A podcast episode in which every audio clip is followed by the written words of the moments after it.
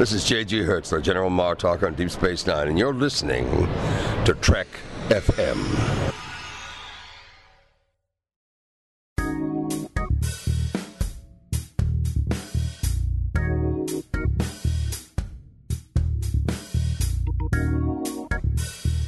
Hello, and welcome to Season 6, Episode 18 of Commentary Trek Stars, a show which deals with the work of Star Trek creators outside of Star Trek. I'm Mike. I'm John. And today is the second part of our series on Michael Piller, where we're going to be looking at his third television series, or his third television series pilot, or, or however you want to look at that Legend. Okay. Um, yeah. Legend is a show that came out in 1995, April of 95, on the UPN, three months, just three months after Voyager. And yes. um, he co created the show with Bill Dial, and it stars Richard Dean Anderson as the title character, as well as uh, John de Lancie, who's kind of a sidekick, sort of, and some other people. And um, this is a show which uh, didn't last long. Twelve episodes, about yeah, twelve it's, episodes. It's twelve. Yeah, twelve episodes. Thirteen hours probably because the first one was a two two hour yeah. premiere.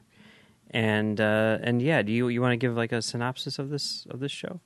You know, uh, the, I think the best synopsis uh, could be that uh, it it's sort of a twist in a sense on uh, the superhero mythos. Uh, it's set back in Wild West days, and uh, Richard Dean Anderson plays a writer who has created this mythic character named Nicodemus Legend, who is all the rage, and he's uh, sort of a Robin Hood or you know Batman type character. He you know he goes out and he fights for the little guy uh, against you know corruption and, and evildoers, and uh, there becomes in the pilot uh, there's a case of mistaken identity because uh, Richard Dean Anderson is in all of the photos as Nicodeme, Nicodemus Legend.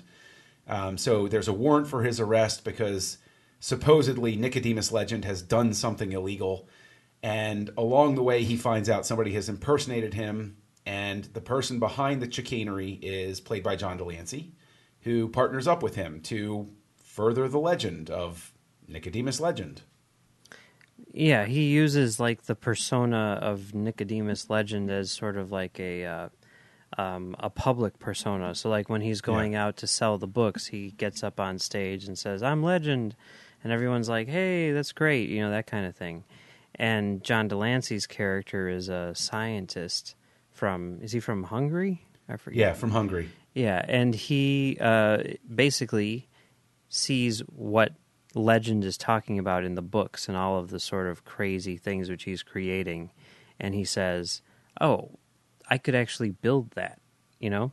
But he doesn't yeah. but he doesn't want to be in the spotlight. So so john de lancie's proposal is basically like you come up with the ideas and you're the face of the operation. I'll come up with a way to actually make your ideas work. So yeah. Yeah. Yeah. Now okay do you remember when this show came on? No, not at all. Not in the least. okay, I remember when this show came on, and I find that to be very strange, and I'll tell you why. Because this is something which happened for years. I, um, I mean, you know, I've, I've I've worked with with Max for years, and and we usually would only talk about TV and movies, specifically science fiction, and if it was Star Trek related, even better, you know. And his he's I mean he will be the first to admit that he was raised on television. And his knowledge of television is encyclopedic because he's seen it all you know? That's what what his thing has been since he was a, a wee lad is watching television okay? Yeah. So especially science fiction television. So I remember the show. You know, it, came on. You know, the UPN shortly after, like towards the end of season one of uh, Voyager. So I was, you know, way big into Voyager and everything, of course, as everyone was at that time. And here they're saying, you know, from the creator of Star Trek Voyager, Um, it's a new sci-fi western starring Richard Dean Anderson, which I mean basically meant nothing to me. I mean I knew who he was, but I didn't care.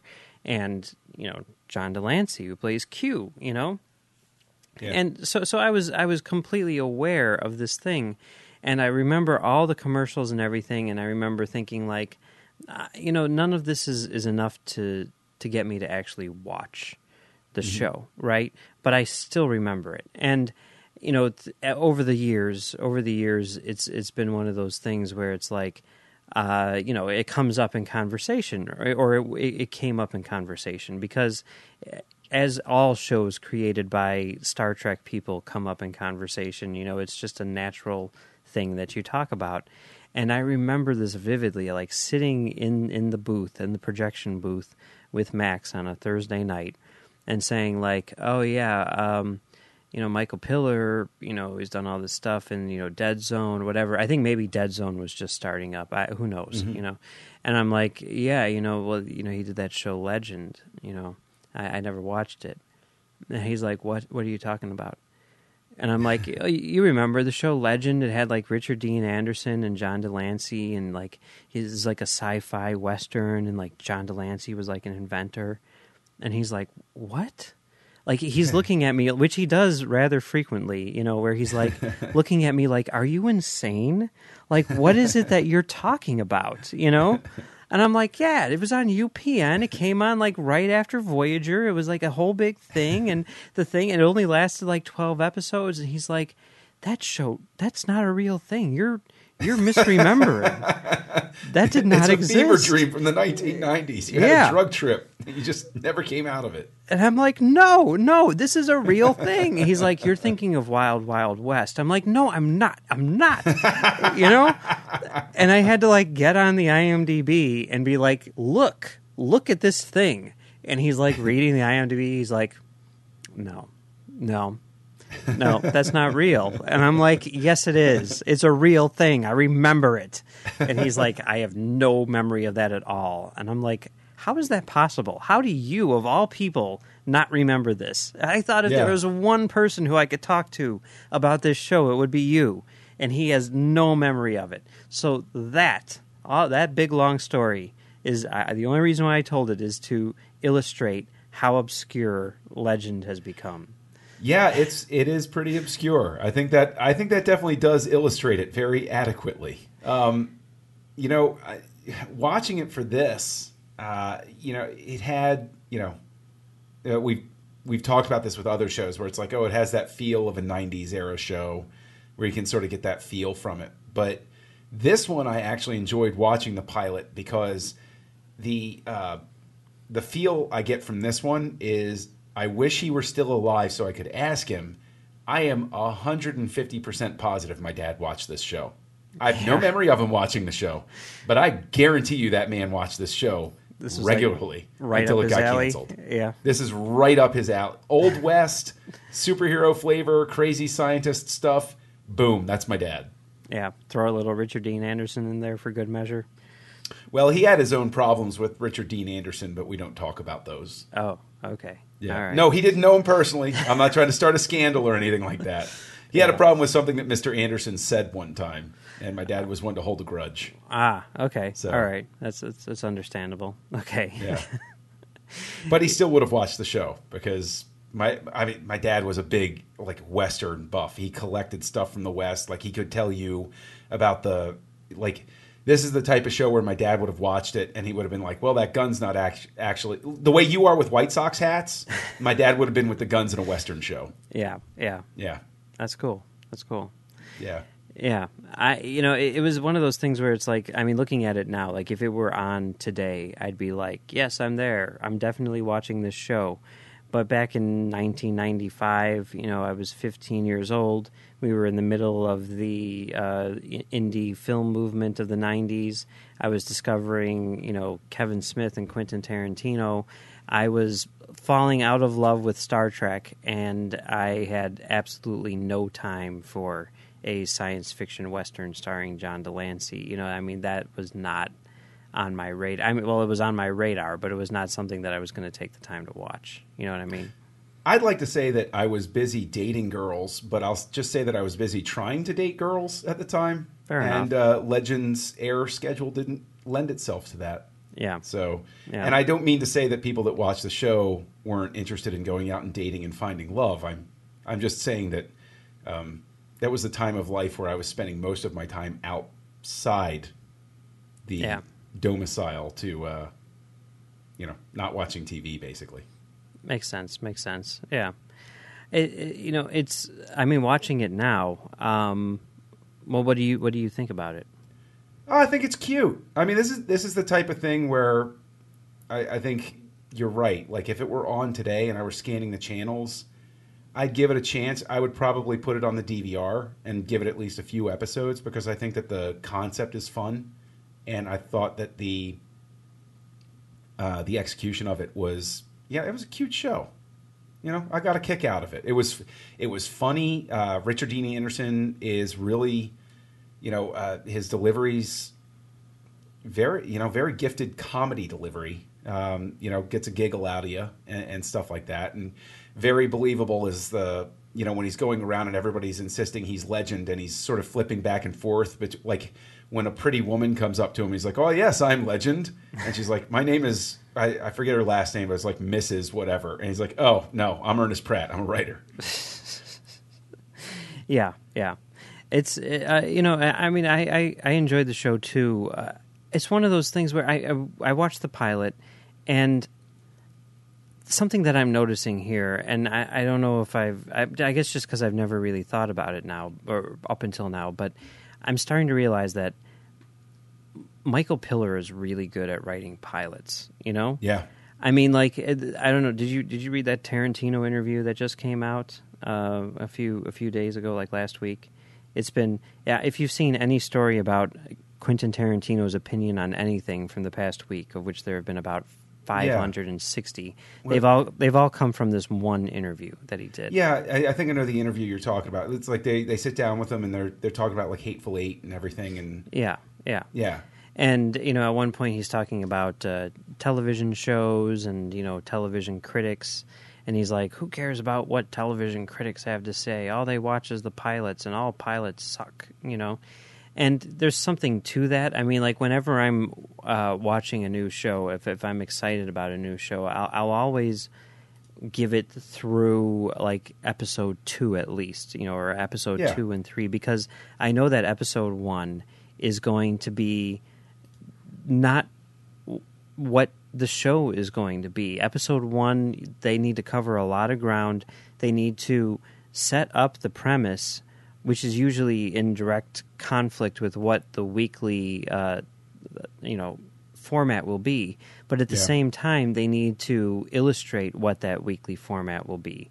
And it's like it's trying to be two things at once, and it can never do that really well. It's very rare that like a pilot is excellent. You know, I mean, there's Yeah. ti there's times where the pilot is excellent, and then the rest of the show is just kind of weak. But usually, I think more often than not, it's like the the pilot is whatever it is, good or bad. It's usually not the show.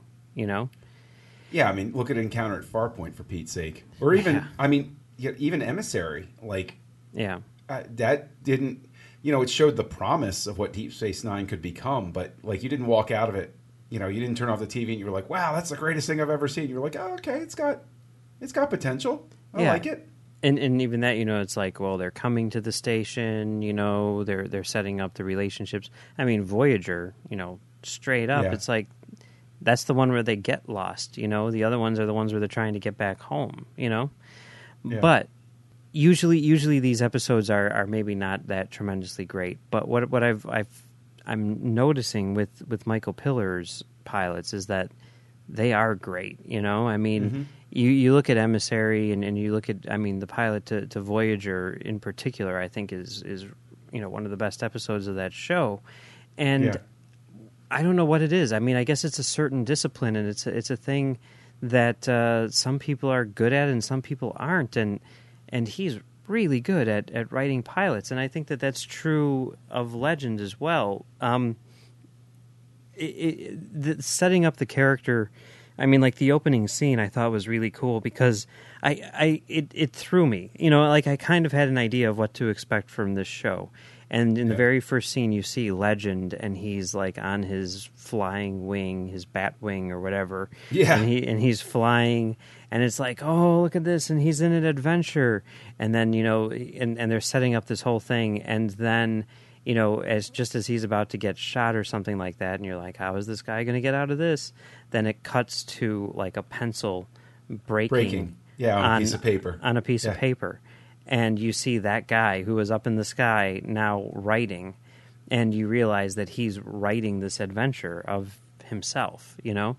And I'm like, oh, that's cool, you know. And, and the way that it's it's put together and everything, it's it's it's really interesting, and and I like that. It it it sort of grabbed me right there, and um, I like the introduction of of John de Lancie and all that stuff. Yeah, that was fun. Mm-hmm. that deserves a special shout out. That was a fun introduction. Yeah, and they've got like the lightning going and everything, Yeah. and and de Lancie has such a presence. You know, it's kind of crazy to think like up until this point, at least as far as I had known him, he was just Q. Right. And I'm I mean, I guess maybe it's the nature of the business, but like everyone loved Q, and I think everyone loved Q because of his performance. And yet this Yeah. guy was not I mean, how was he not like a huge star, you know? How was he not like Yeah. the star of any show, you know? I mean, it took like a a, a Star Trek creator to say like, "Oh yeah, I think this guy would be really good as a regular on a television show because look at how good he is as, you know, like the guest star on on on this next generation thing." It's Yeah. like it's like how did people not see that? How did people not, you know, latch Well, I on mean, you, onto him? you know, it's it's that whole lightning striking thing and being in the right place at the right time. I mean, you know, I- it's like there are plenty. Delancey is sort of like um, there's a, another actor, uh, you know, switching into film, but like J.T. Walsh was a terrific character actor, and like he was one of those guys who was so wonderful and convincing in all of his roles. It was the same sort of question. It was like, what's it take for somebody to break through? For Pete's sake, this guy's got some serious talent. You know, I love seeing him and everything. And uh, yeah, I mean, maybe de Lancie's right place and right time was Star Trek. You know, and, and we know his name, and other people know his name because of it. So, And I guess it, it is one of those things where he probably suffered from what everything on Next Gen, you know, suffered from, which is, you know, you're the science fiction syndicated show, you know, that is Yeah. on WPWR Power 50. You know, I mean, come on. We're not- WDCA twenty in the DC area. There you go. There you go. It's like, how are you going to take that seriously?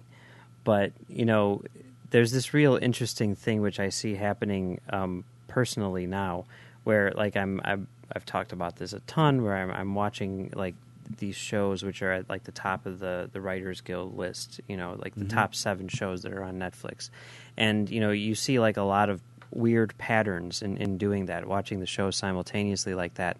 And one of the things that I see are uh, recurring guest stars on shows that have nothing to do with each other. And the thing that kind of stands out to me whenever I see that, I kind of take note of it and say, like, okay, this is an actor to be aware of because the people, not just one group, but like multiple people who are making what is considered now to be the best television of all time are using these people in their shows, you know? Mm-hmm. So that says something.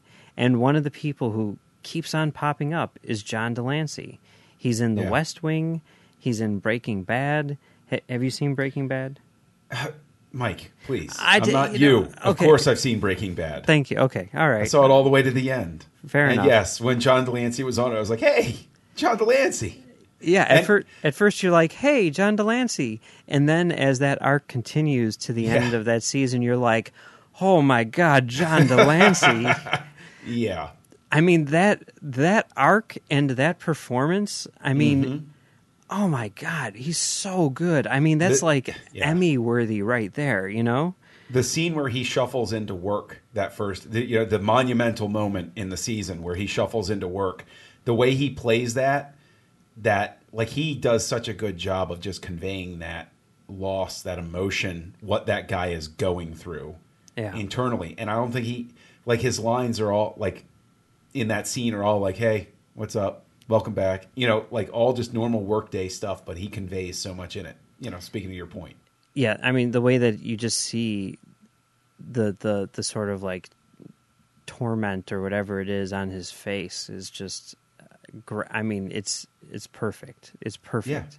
It he's, is. He's so good. He's so good, and he's good in this too. You know, he gets that great introduction with like the lightning and the ev- everything like that, and it's it's it's pretty it's pretty awesome. I I, I haven't watched the rest of it yet. You know, I I wouldn't um, be opposed to to watching the rest of it at all, especially since there's only you know like eleven episodes left. Um, Yeah. but uh, yeah, I'd, I'd be very curious to to see it and and see his performance in in, in particular. it would be really interesting to see just by the end of the season like what what like what direction were they going in? Because I think that the cancellation I mean it it had low ratings but I think there was also wasn't there like a regime change at UPN and this as a result got like wiped out with a lot of other things? Because UPN was tumultuous. It, it was like uh, being a football fan in the DC area ownership was lacking Yeah. It, it it it had so many problems, and you know it didn't know what it was supposed to be, and Yeah. you know it, it first I think it built itself around um, Voyager, you know. So you had shows like uh, Legend, where it's like okay, science fiction, you know, drama, one hour science fiction dramas that makes sense, and you you know they were sort of like chasing that that Voyager demographic. So it's like okay, well then we'll put on Pigsty, which is the show that I always remember, which no one ever talks about. Do you remember that show? Nope. I do not. I think I, I watched most of that show because it was on right after Voyager, but it was it was a sitcom where basically it was like odd couple times 10 you know where like a bunch of like college friends who are now like in their 20s or so um, for whatever reason need to get an apartment together. But they were they're all at different places in their lives or whatever. One's a lawyer one's you know working at McDonald's wh- whatever it is. You know one's a frat boy still and you know can't you know move on with his life. So the idea is it's like the ultimate bachelor pad you know?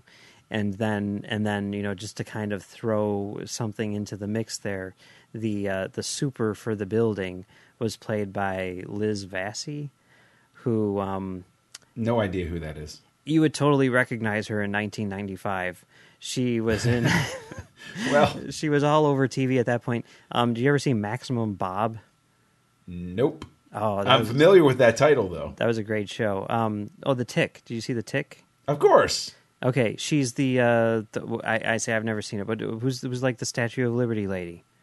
Okay. Okay.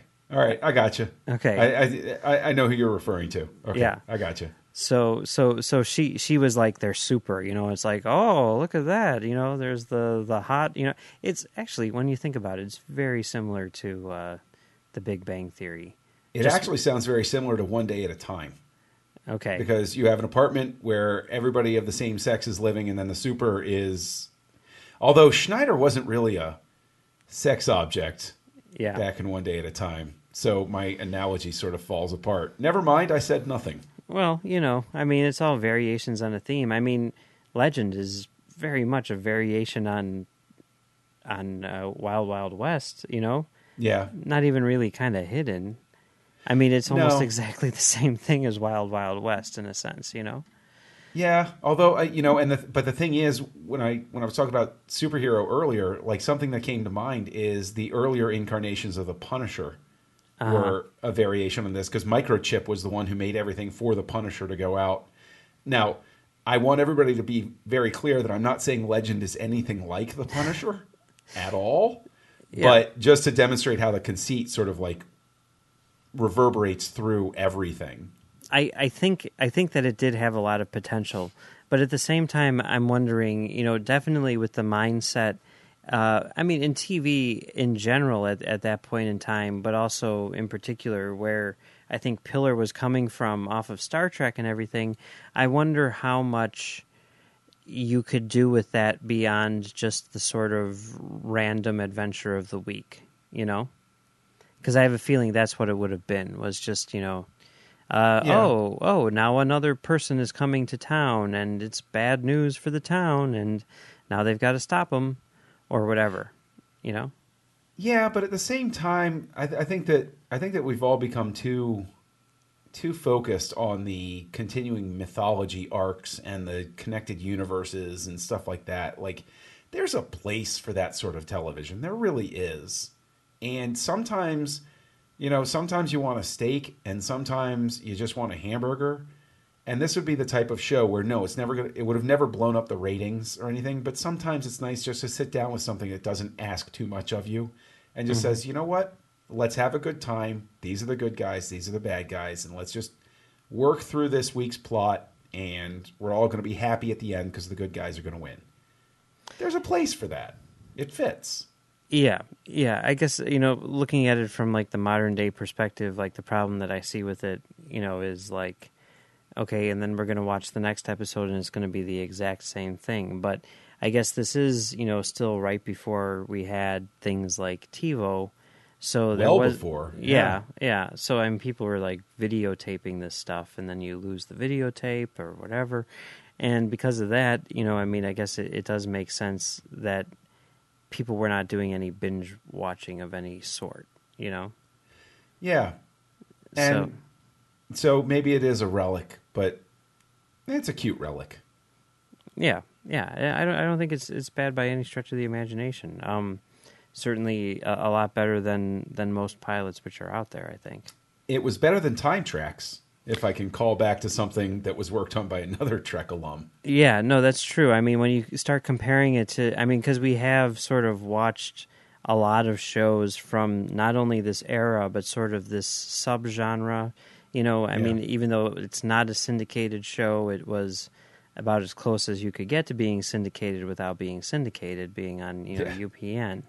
And um, I mean, I, I do think that it's substantially better than most of those, for sure.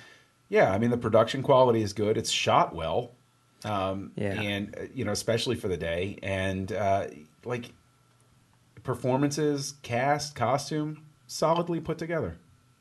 You know, speaking of being shot well, uh, one of the, the interesting things about it is that the pilot was directed by a guy named um, Charles Correll, who uh, is a Star Trek alum himself. He was the cinematographer on Star Trek Three: The Search for Spock. No kidding. Yeah. So Huh. so that's kind of that's kind of cool. And um, yeah, I guess he he he had he had shot a lot of movies. Um, he's got 37 credits as as director of photography, including a couple um, Emmy nominations for his photograph for his photography. He had worked on shows like Columbo and Kojak and and all that stuff. And then um, he was the director of photography on Animal House, actually. um, Wow. yeah. So and and Star Trek Three: The Search for Spock, and you know after after uh, I guess you know putting in his his time or whatever as a cinematographer, he made the leap to directing, where he worked in television primarily uh, for a long time. You know, like fifteen years, doing everything from MacGyver and and Wise Guy to you know Law and Order and and Legend and everything Melrose Place Stargate he he must have been you know pretty hooked into to Richard Dean Anderson. Yeah, I was going to say Stargate. That's probably yeah. All, all the way on up you know through CSI and uh, without a trace until he until he passed away uh, about 11 years ago. So that's kind of cool that you know even though it it you know came in sort of a roundabout fashion you know like here's another Star Trek alum who's teaming Yeah. up with with Michael Piller. Two people who as far as I can tell never worked together up until this point. Their you know one common connection probably being Richard Dean Anderson and and here they are you know? And and you can tell like like you're saying like photographically and everything it it does look really nice you know? Well, it was originally uh, supposed to be developed as a just as a TV movie, I think, and then they took it and they went uh, they they went series with it, Yeah, yeah. Like maybe it was going to be like a, a backdoor pilot or something, kind of like they did with with uh, Battlestar Galactica. Yeah, Yeah, yeah. Well, that's cool. I mean, I guess at that point in time, UPN was sort of like desperate for programming, like we're saying. And yeah, this must have been like the first iteration of the UPN because after this, it, you know, they always kept Star Trek around, but they sort of like went com- in completely different directions uh, with Yes, everything else. They did. And nothing ever quite stuck, which is unfortunate. But yeah, It is, but I mean, like, I, you know, uh, and we've hit on this topic before, where it's like in, in today's landscape, you almost got to wonder some of the shows that they had. You know, with the the changing landscape and everything, could a show like Legend survive? I mean, granted, it would have to be a little bit retooled, but like that's sort of like comedic western. Could the the concept even survive today? Is there a place for it? I mean, I, I think that it, it would have to be greatly modified, you know. But I mean, I mean, well, even at this point in time, you had shows like Adventures of Brisco County Jr., right? I mean, so so there is somewhat of a market for it. I don't know. See, every time that I like, I could see a show like this ending up on like the Sci-Fi Channel. Like every time I think about Yeah. this and, and sort of a, a question like that, you know, which is a valid question, I I think like, yeah, you got a point, and then I think on the other hand, the librarians exists. You know, Well, you know, and there's all, but there's also a uh, to go back to the Tarantino thing. Could you know, every so often Tarantino heralds the reawakening of many genres and subgenres. Could it be that we're discussing this show just before Hateful Eight comes out, and we could see a, a resurgence of Western interest? Because I think that the Western as a genre has sort of been dying out. Even the comedic Western, you know, on television and stuff like like it's really been really been lean. I mean, westerns were they they were such a staple, and I struggle to think of anything that's come out of significance. I mean, three ten to Yuma, but that was years ago. well, Django Unchained, I would say, Yeah. Okay. yeah, Okay. but So that's I mean, in that interview, in that Tarantino interview, he talks about that. He talks about westerns, and he he talks about how because people are like, um, you know, some of the stuff that you're dealing with in in Hateful Eight. Uh, is very reminiscent of what's going on in the country right now and everything. And, you know, was that intentional or whatever? And he's like, no, I was in the script and, you know, now it's going on in, in the headlines and I'm really kind of glad about that and, and all this stuff. And one of the things which he said, which I thought was, was really interesting was, um, Westerns have always been very modern. You know, westerns Yeah. have always been a reflection, it, kind of like sci-fi, actually. You know, Mm-hmm. a reflection of of where society is at whatever point in time they're being produced. You know, and Yeah. and I, I I can see that. You know, I, I can see I can see that. I'm not sure how it applies to legend, but something to think about nonetheless. yeah, I mean, I you know, I don't know how would it apply to Legend. No, I'm curious now to try to figure noodle that one through. Yeah, I mean it, it's it's interesting. I mean, I guess it would have to have something to do with you know the idea of celebrity, you know, and maybe Yeah. maybe the fact that you know Piller was coming from this the world of Trek, you know, and it's like where maybe more than any other type of of of movies or television, like these people are sort of like idolized and sort of thought of as being their characters more than than the people who they are you know?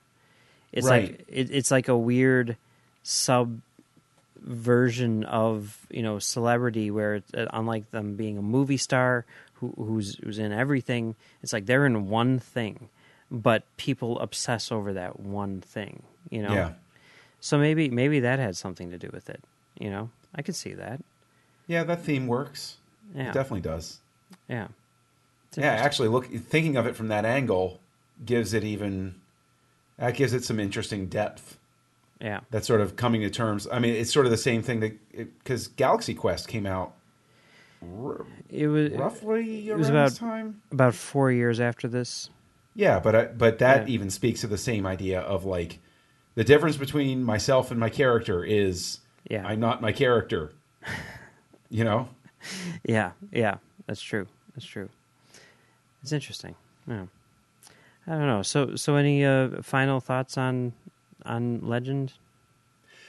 Yeah, I, not. I, I, and I'm saying this with with a smile on my face, but it, it made me think of my dad, Yeah. and so I think I'm going to go through the rest of the series just for that sort of like, you know, sort of virtual time with him to be like, Yeah. ah, yeah, I know what he would laugh at.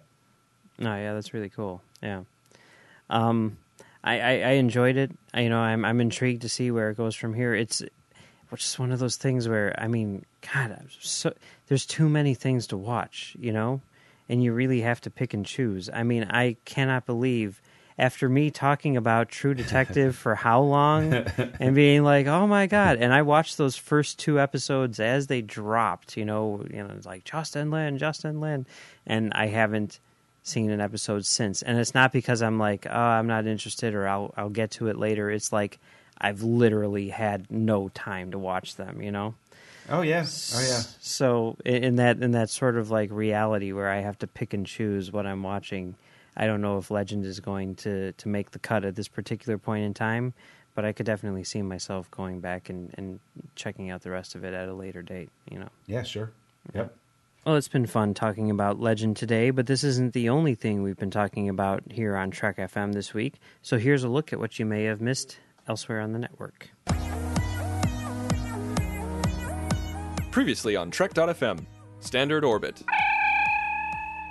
So Nicholas Meyer, hearing that, immediately starts getting inspiration. So let, let's do Chernobyl in space. Let's do The Wall comes down in space, and it just sort of comes out of of, of Nicholas Meyer. You know, let's let's comment on you know you know what, what, how would Kirk feel about this, and all, all these sorts of issues. Earl Grey. Yeah, really, she's following the hasperat. I think is really what it is. Come for the revolution, stay for the hasperat. But it's got to be fresh hasperat. None of that replicated stuff. I- Like Daniel's like at the watching the end of this episode, like tears are coming down the face. It's like, no, it's the hasperat. It's so spicy. It's what it is. The Orb. Well, apparently, and did you find this interesting, Matthew? Apparently, the Navark reports directly to the prophets. Which is awkward because they don't always show up for meetings. So Right. yeah, Plus, you never know what time the meeting is really going to be, right? that is true. It could have been yesterday, and you might have missed it. The Ready Room. Do you think this episode would have been so popular and remain a fan favorite if the Enterprise had been overrun with zebra mussels? To the journey! Why is he wearing the toga? Now, is he going to a frat party or is he being Julius Caesar? Either way, it's weird. Don't you don't you know Tristan's fascination with late 20th century university social groups? Warp 5. It kind of like is akin to um, when fans saw the Galaxy class in the Next Generation for the very first time, and you had a, basically a crew and civilian complement of what over a thousand people. About two thirds of that complement were civilians and their families. So you actually did have teachers and scholars and scientists and their extended families on board. Commentary Trek Stars. One of the things that amazes me about the score for Star Trek: The Motion Picture is that he he only had 50% of the movie available to him when he scored. So he he was scoring an awful lot to scene missing, scene missing. The 602 Club. Where did he get the cloak from on the other planet? I really, really, really want to know. He shows up Uh, with the he, cloak. he he he kind of fashioned it out of out of a rudimentary lathe. uh, Literary Treks. it's a small point, but I thought it was really interesting to have here in the book because, again, that's what Star Trek Deep Space Nine has really always done for Star Trek, which is kind of make faith okay in the Star Trek universe and show how it's valid. And so I thought that was a really nice. Uh, in it again, it's a it's a tiny point in the book, but I thought it was pretty powerful, at least for me, who is somebody who is a faith. So. Axanar. The official podcast.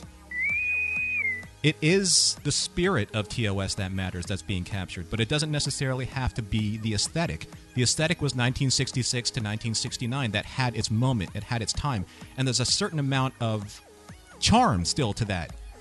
But it doesn't allow you to push the narrative forward because that type of aesthetic holds creativity back, in my opinion. Women at Warp. There's so many things that I got to do. Yeah. I got to I got to pilot the Defiant. Uh, you know, I got to sit in the chair. That was like that was a big deal. Mm-hmm. Yeah. And Renee would always say, "Nana, you know this isn't real. I mean, you're you're so excited to be in the chair. It's not actually happening." That's exciting. Yeah, it was exciting. And that's what else is happening on Trek.fm. Check out these shows and find out what we're talking about in your favorite corner of the Star Trek universe and beyond. You'll find us wherever you get your podcasts. If you're an Apple user, be sure to hit the subscribe button. That helps us out greatly and makes it easier for other listeners to find the show as they search iTunes. If you're not an Apple user, we've got you covered as well. You can find our shows on Stitcher, TuneIn, Spreaker, SoundCloud, Windows Phone, and of course, you can stream and download the MP3 file from our website and grab the RSS link as well. Another way that you can help us keep all of our shows coming to you each week is to become a patron of the network on Patreon. If you visit patreon.com slash trekfm, that's P-A-T-R-E-O-N dot com slash trekfm, you'll find our current goals and different milestone contribution levels along with all of the great perks we have for you. These perks include early access to content, exclusive content, producer credits, seats on our content development team, and more. We really appreciate any support you can give us and hope you'll join the team. Again, you'll find all the details at patreon.com slash trekfm. Uh, if you want to leave a review for us on iTunes, that would be greatly appreciated. That really helps us uh, get pushed up in the iTunes rankings and polls and gives us a lot more exposure and uh, lets other people see what it is that we're doing and, and keeps the discussion going. So uh, please leave us a review on iTunes and we'll read it on the air. In whatever voice you tell us to read it in. Yes, for sure. If you want to contact us in another way, you can find a form at trek.fm slash contact, or you can leave a voicemail. Uh, if you look in the sidebar on the show page or go to speakpipe.com slash trekfm, uh, you can leave a voicemail that way. You can find the network on Twitter at trekfm. You can find the network on Facebook at facebook.com slash trekfm. And you can find uh, the network's forum uh, on Facebook at the the Babel Conference. Uh, just type in the Babel Conference. That's B A B E L into the search field and uh, on Facebook and, and or go to our website at trek.fm and click the discussion tab on the menu bar. Before we go, we'd like to ask everyone to please support our sponsor who helps us bring commentary, Trek Stars, and all of our shows to you each week. And our sponsor for this show is Audible.com. Audible is a great way for you to read all of the books you've always wanted to read but never thought you'd have the time for. Do you have a book for us this week, John? Why, I do, and it's a special tribute to uh, uh, Richard Dean Anderson. Uh, it's a book called What Would MacGyver Do? True Stories of Improvised Genius in Everyday Life by Brendan Vaughan. And the summary is this You're driving on a deserted road when your car dies. Your cell phone isn't getting any service. All you have on hand are a gum wrapper and a wire hanger. Or maybe you're living in a building without central air conditioning in July. You can't afford an AC. All you have access to are a fan and a bucket of water. In such times of desperation, many have called upon the symbol of all that is inventive, the hero who awed thousands with his cool, quick wit. What would MacGyver do? Wow, that sounds pretty interesting. I could use that that uh, that tip with the fan and the bucket of water. I actually know that trick. Yeah, Believe it or- yeah. I, I used it in an apartment that I had without air conditioning one awful, awful summer. Well, what do you uh, do? You put a fan uh, over a bucket, uh, blowing uh, air over a bucket of water with ice in it, and as the ice evaporates, the air's a little humid, and the fan blows it, and it basically creates a, a, a vent of cool air that blows over you. Hmm. Hmm. I'll have to try that. I'll have to try that. Because it's been nice and, and cool for the past few weeks, and then all of a sudden today, the temperature shot up again to like 90 degrees. I'm like, what's going on? I will let you know that it is not as effective as central air conditioning. Okay. That All is right. certain. All right. But it is refreshing. Okay. All right. Well, that's good to know. That's good to know. Uh, well, as a Trek FM listener, you can get a free audiobook of your choice, along with a 30 day trial to see just how great Audible is. Just go to audibletrial.com slash trekfm and sign up today. Again, that's audibletrial.com slash trekfm, and we thank Audible for supporting commentary, Trek Stars, and the network. All right. Well, that takes care of Legend. Um, you know, kind of crazy that he had two shows come out in the span of three months on the same yeah, that is- network. that's pretty nuts. Yeah, it really is. I I mean, that's that's very impressive, especially considering the size of, of Voyager, you know, and then having to develop something from scratch, you know, uh, along with you know his collaborators for sure. Um, but that that is that is super impressive. After Legend, it was another seven years until he had uh, another pilot produced, and that pilot was The Dead Zone, which is the show that we're going to be talking about next week. And uh, to join us in discussing The Dead Zone, we have a very special guest lined up. Eric A. Stillwell, who was an associate producer on The Dead Zone, as well as someone who worked on Star Trek for years and years and years, where he did a whole ton of stuff, including co writing yesterday's Enterprise, which is crazy, mind blowing. Yeah. Yeah. So he'll be with us next week uh, to discuss the Dead Zone. So be sure to come back here and check it out.